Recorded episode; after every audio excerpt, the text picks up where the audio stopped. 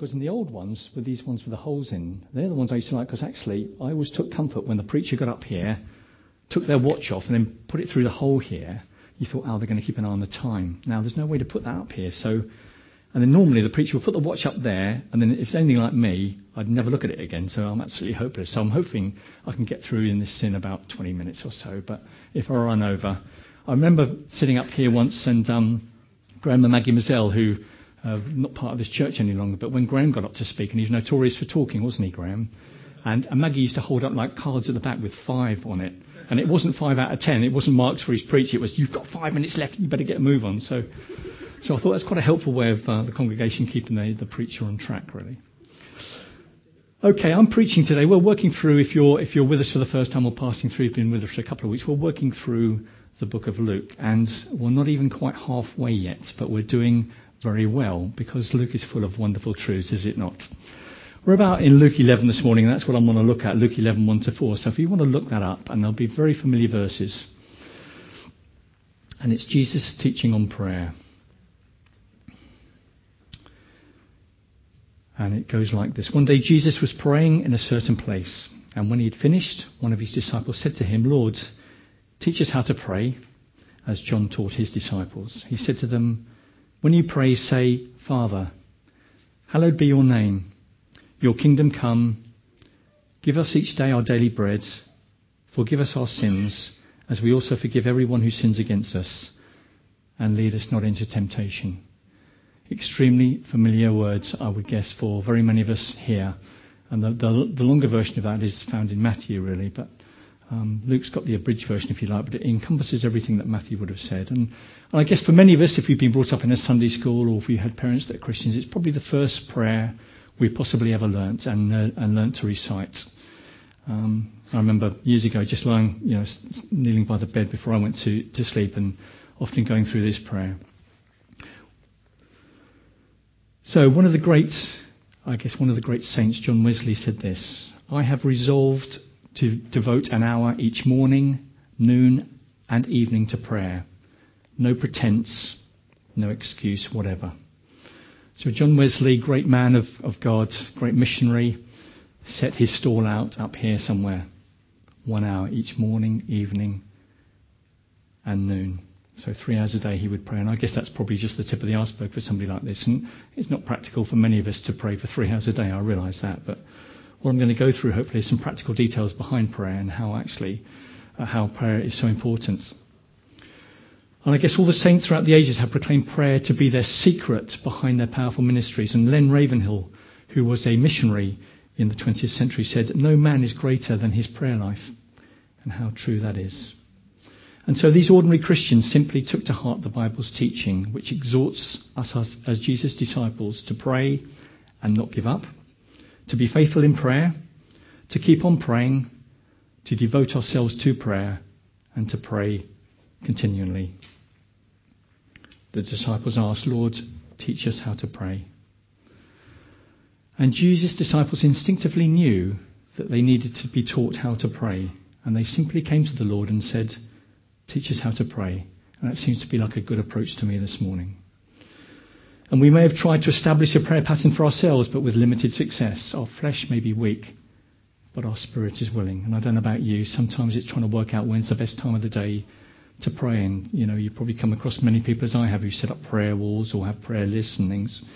And that, that can become very helpful in some respects, but it can also become quite legalistic. So when's the best pray, time of the day to pray for you? You might be an early morning person. You might get lunch break and you might go and sit in the car or, or find somewhere else quiet to pray. We're all slightly different. But it's so refreshing to know that the Apostle Paul in no way condemns us for our weakness in this area. Instead, and refreshingly, he acknowledges it stating that we do not know how to pray in Romans 8:26, but adding that the Holy Spirit is there to help us. Without the Spirit's touch, our prayer lives may be just a little flat. But when the Spirit who intercedes for us highlights the importance of prayer in our lives, those prayers become the most dynamic we can offer to the Father. We might have expected Jesus to respond to the disciples' question here, Lord, teach us to pray, by emphasizing the importance of their inner attitudes to prayer. Instead, he provided them with a framework, just 57 Greek words in length, which has become known as the Lord's Prayer. Jesus said that the Father was not impressed by vain repetitions in Matthew 6 7. So it was never his intention to present us to, a, uh, to present us a prayer which we should learn to recite. The outline he gave us was meant to consist of a number of headings on which we can build our prayers. And I don't know about you, but God knows that our minds go off at a tangent when we start to pray. Have you ever been in that situation where you sit down, right, I must pray now, and all of a sudden what's happened in the day comes into mind, the television program you're about to record, the football match you're about to play, and all these things cut across what God would have us pray about. And it's very difficult to keep our minds on, on board, isn't it? And so if we want to establish sustained disciplines and regular prayer, we need help. And that help can come through the structure of the Lord's Prayer. So, some practical suggestions. Never start your prayers with a confession of your sins in order to clear the way to God. Not only will this approach lead to us digging a hole of self condemnation, but we run the risk of becoming preoccupied with ourselves at a time when we should be focusing on God. We naturally need to pray for forgiveness, all of us, I guess, but it's not the best way to begin as Satan takes the opportunity of greeting us and diverting us into a total sidetrack. We might also feel that we don't need to focus much on private prayer because we pray as we're walking the dog or driving Continual prayer is indeed encouraged, but Jesus also told us to go into your room, close the door, and pray to your Father in secret in Matthew 6, verse 6. We often find Jesus, don't we, although pursued most of the time by large crowds, withdrawing to the lonely places to pray. And so, this structure of the Lord's Prayer starts with our Father. It's all about our wonderful relationship with our Lord God. And if you go back to Old Testament times, how did that look for us if we'd been part of the people in the wilderness? Only one person could go into the Holy of Holies, the high priest, Aaron, and only once a year could he go into the Holy and Holies and represent the people before God. And then last week, that wonderful Easter service reminded us that actually the curtain has been ripped in two. The curtain that separated the Holy of Holies from the inner sanctum has been ripped in two, and we now have free access to our Father any time of the day or the night. What a wonderful privilege. We don't have to lay down some sort of sacrifice of a lamb. We don't have to go through rituals. But what God is expecting is just us to step out and have a conversation with Him of prayer.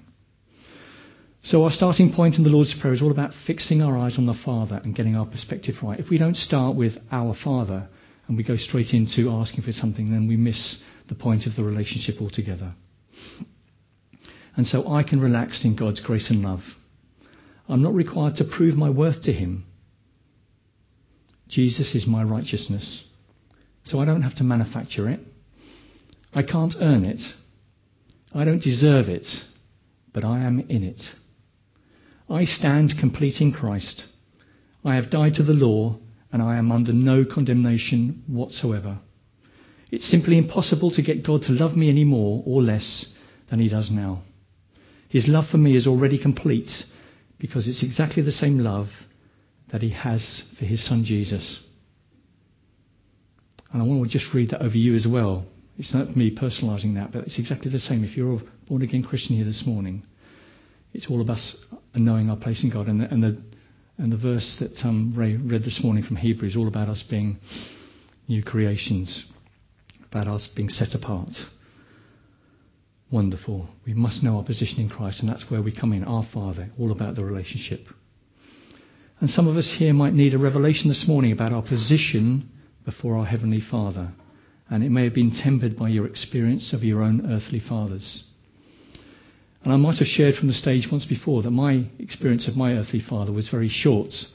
My father left the house when he was about when I was about two and a half, and I never saw him again until his 60th birthday party and I never saw him after that. So my appreciation of a father's heart, a father's structure in the home, a father's love for his children was completely devoid of anything.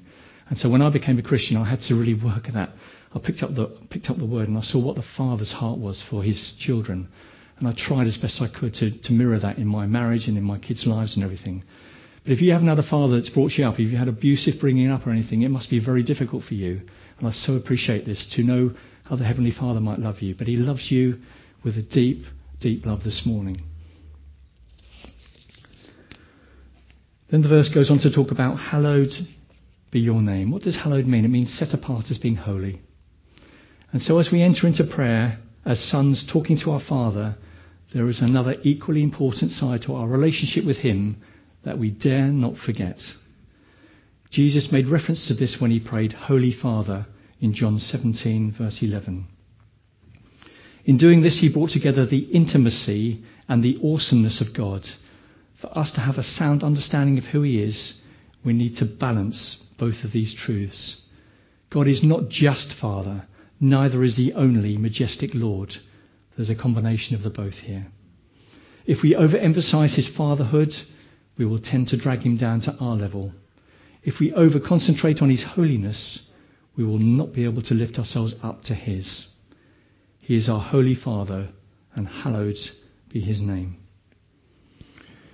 Then the verse goes on to talk about his kingdom come, his kingdom coming in power. We are not waiting for his kingdom, it is here now. When we repented and believed the gospel, we stepped into that government or kingdom straight away and we began tasting the powers of the age to come. We passed from death to life and we became new creations. In that moment that we said yes to Jesus, everything changed. I'm thinking of Kathy and Chase this morning. Kathy's about to hopefully give birth to her first child. And you know if you've got children of your own, the moment that child is born, your life changes forever. Not quite the same here, but there's a moment's change. When you give your life to the Lord, that whole, your whole life changes completely. So our prayers in this area must not be simply for the advancement of an internal kingdom within us as his children, but moreover, moreover, we must ask God for a visible manifestation of his presence and power amongst his people. The healing of the sick, the casting out of demons, the recovery of the deaf, dumb, and blind, and the forgiveness of sins were and are all works of his kingdom. They weren't some sort of addition to the message, they were part of it. The miracles are evidence of the kingdom of God in action, and we should expect, as His people, to see that manifest in this church and in other churches that love Jesus. Then the verse goes on to talk about give us our day, give us each day our daily bread. And it's amazing, isn't it? It starts off all about Father. Hallowed be your name, your kingdom come. And it's almost like at this verse, someone's put the brakes on this prayer. It's all about us. There's a sudden and dramatic change in emphasis within this prayer from the great spiritual vision to apparently a mundane thoughts about daily bread. And it seems to be startling in this particular prayer. But it simply serves to remind us that God cares not only about us as spiritual people, but as those who have physical needs as well. As any good father, he loves to give, and he does this in three ways willingly, joyfully, and generously. So, willingly. God is love, and love by definition cannot withhold or remain neutral. It has to give. It is therefore impossible for God to be love and stingy at one at the same time. Secondly, joyfully. If God loves a cheerful giver in 2 Corinthians 9 7, then it stands to reason that it is no hardship for him to give. And thirdly, generously. God's highest gift was his Son, and maybe his most basic gift might be our daily bread. Surely then God is telling us that if he's willing to give us both his most precious and the most common things, then he's more than willing to supply us with everything in between. 1 Timothy 6:17 says God richly provides us with everything for our enjoyments, not some things, but everything. He is, as Ray said earlier, our Jehovah Jireh, our provider. Then the verse goes on to pick out this next part. Forgive us our sins, for we also forgive everyone who sins against us. 1 John 1 verse 8 reminds us that if we claim to be without sin, then we deceive ourselves. Yes, we are righteous before God and new creations in Christ. There's no doubt about that. but we will still fall or we will still fail the Lord at times. On these occasions, we need to act on the encouragement to confess our sins in 1 John 1 9 and to receive God's forgiveness. Owning up to being wrong is difficult, isn't it? I don't know about you. Pride gets in. To admit our faults is really difficult sometimes. It's almost like oh, loss of face for us. It's easy to forget or to justify. And sometimes I don't know if you've used this. Oh, God knows I don't mean it. Or, yes, I got angry, but he deserved it. And it's very easy to shift the blame. But beware here. There is a significant difference between the devil's condemnation of us and the Father's conviction of our spirit. The devil will, will tend to paint a really black picture of how much we were failing God, although he doesn't usually specify in which areas we were actually at fault. By contrast, the conviction brought by the Spirit slices into our consciences like a double edged sword, and we should therefore not be in too much doubt when and where we have offended the Father. But what about forgiving others? It's only when we consider the debt we owe to Christ that we shall fully appreciate why we must forgive. Remember that parable in Matthew 18, verse 27, of the servant who owed his master the equivalent of over a million pounds. And remember what happened here? The servant fell on his knees and he begged the master for time to repay. Not that he ever could do, probably. And the master's reaction? What would you and I do? Well, the master's reaction in this was three things. He firstly took pity on him. He secondly cancelled the debt. And thirdly, he let him go free. When we ask for God's mercy, he doesn't ponder the request for hours or days or work out how much he might lose. He doesn't seek to get even with us even when we offend him. Instead, he looks on us with compassion, immediately releases us from the whole debt, and gives us total freedom. There are no half measures with our God. The verse goes on to say then, and lead us not into temptation. There is some debate here amongst scholars about whether God actually leads us into temptation, but James very clearly tells us God cannot be tempted by evil, nor does he tempt anyone. James 1:13. And he goes on to state that each one is tempted by his own evil desire. We must therefore take personal responsibility if we fall into sin. This doesn't mean that we simply wait for temptation to come and then cry out to God about it. Jesus encourages us to be alert to the approach of evil. James promises us that if we submit to God and resist the devil, he will flee from us. Therefore, it's worth remembering that not only can all Christians expect to be tempted, but more importantly, they can also expect to be delivered. His word goes on to say in 1 Corinthians 10:13 that we'll, we will never face any temptation which is too great for us to bear. There will always be a significant grace given to us to escape. Jesus' victory over temptation is available to everyone. I wonder if the bands can come back up, please. If there's any of the bands still here, that is. Caroline, fantastic, thank you. There's other great things in Matthew 11 about prayer, about asking, seeking, knocking, about our persistence before God. We haven't really got time to go into all of those today.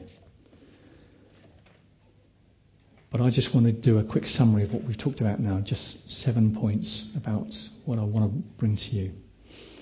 First of all, the Lord's Prayer. Start with the relationship, personalize it. My Father, my Daddy, Abba Father, whatever you say to God when you sit down in front of Him, always start with that wonderful relationship. Remember, you've been bought with a cost.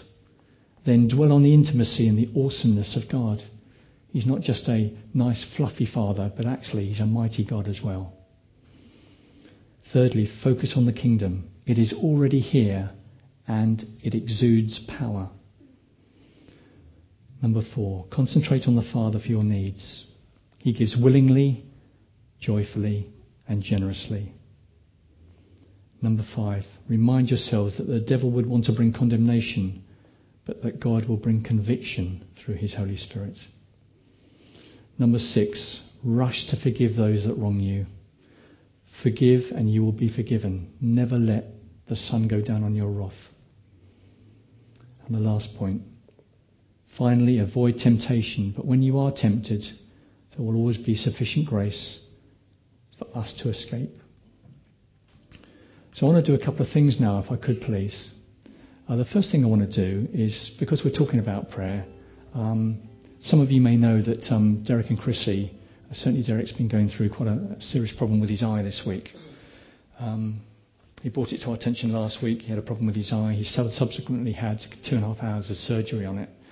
And the doctors are not sure whether they can save the eye and the retina could be detached. Well, that's not God's best for Derek. I know that for a start.